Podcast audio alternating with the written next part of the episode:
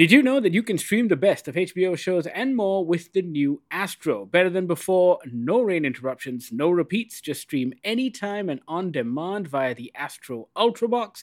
It starts from only RM59.90 a month, and you can find out more information at astro.com.my.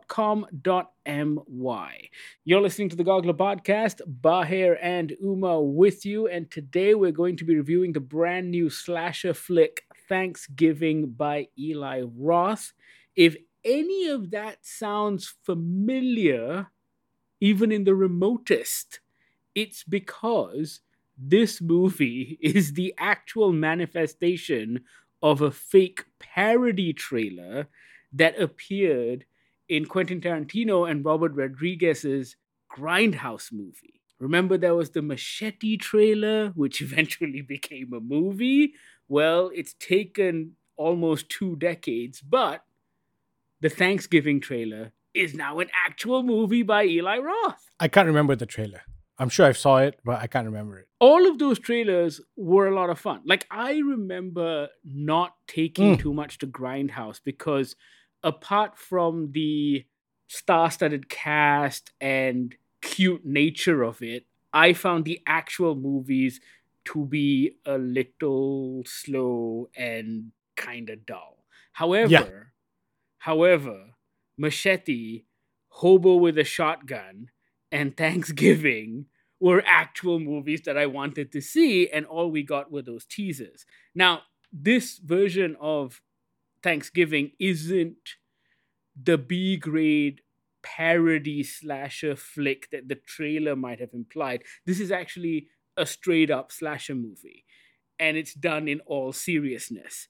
And I have to say, it was a lot more fun than I expected it to be. It was a lot more fun than I expected it to be. I was coming into this very apprehensive because I'm not a slasher fan, but it wasn't just fun. I think fun is the wrong word because it had a pretty well set up story. The effects of an incident and how it sort of reaches out and ripples out to these people and the reason for this slasher thing.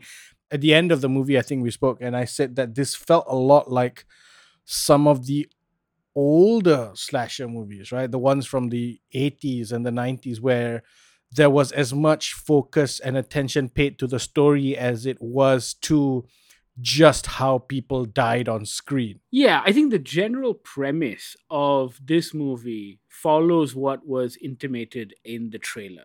And so essentially, it's yet another holiday themed slasher flick. And this time, the murderer is wearing a pilgrim John Carver mask and dressed up like John Carver.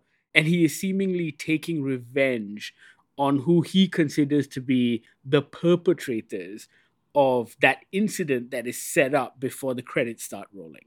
The premise is pretty basic. It falls into the same tropes as most slasher flicks. However, I think that Thanksgiving stands out. One, because of the escalation of gore and violence, it's done very, very well. And two, it seems like everyone in the film is having a lot of fun with it. There is a certain amount of hamminess, but it's not parody hamminess. Yeah. It Yep. feels like they're channeling what you said, Bahe, which was that 1980s hamminess. So they're doing it in all seriousness. Everything feels a little elevated. Like all of the emotions feel a little elevated. It's like, ooh, idiotic stepmom, I hate you so much. Yeah, but it never comes across as hammy. It never comes across as these people are doing it a little wink wink, a little bit for fun. You know, it's taken seriously. And and I think what helps is that the story takes itself kind of seriously. It never falls into the inane, it never really falls into the ridiculous, despite that first murder being a bit like absolutely fucking out there It was great though. it was a great like i never thought of that but it was a great thing Like that first murder, which John Carver does. Like before the credits, there are a whole bunch of deaths, but it's not by the actual villain. the first death in that air quotes incident in the prologue i guess you'd call it Yeah, opening sequence prologue. was so it happened very early in the movie, and the death happens really. It was very bloody, very gory. And at that point, I kind of rolled my eyes because I was like, oh my God, this is going to be that movie, right? This is going to be that movie where it's going to be a death a minute. Their blood budget must be through the roof. But I wouldn't say they dialed it back from there, but it was almost like that first one needed to be loud in air quotes because it kind of wants to shock you into attention. And I think it did that for me. It, it felt ridiculous, but I was like, no, it kind of makes sense. It kind of would happen. So I never really doubted it from that point on. I agree. I think that first death was so visceral that I grabbed my head when it happened. Hmm. And that's all I'm going to say because I'm Yeah. sure a lot of you are going to do the same when you watch this movie. Actually, all of those first few deaths in that incident that kind of triggers the origin story of John Carver, all of that felt incredibly visceral. And while it was gory and a little gratuitous, I think it was all kind of justified to set the scene and create the intensity that is required for that follow up. the gratuitous nature of those first deaths at the incident, as we're now going to call it, almost makes the rest of it feel justified. It isn't a stupid escalation, right? The the filmmaker didn't go from gear one to gear five. He went through quickly, maybe, but I think by those early deaths, it gets you, the audience, ramped up as well, so that when the other stuff happens later on, as a film, the escalation doesn't feel out of place. I think justified is the right word for the film because a lot of the time, movies like this can be unnecessarily cruel. Mm, And I think that can put you off as an audience, especially when it comes to a slasher flick. You don't want it to feel like the people who die don't deserve it, I guess, or don't deserve to go out in such a way. But for the most part, most of the kills here, despite being incredibly gory, happen as a way of comeuppance. And I think that's what makes it justified in the film. I don't think I would have enjoyed this as much if all of the kills felt unnecessarily cruel.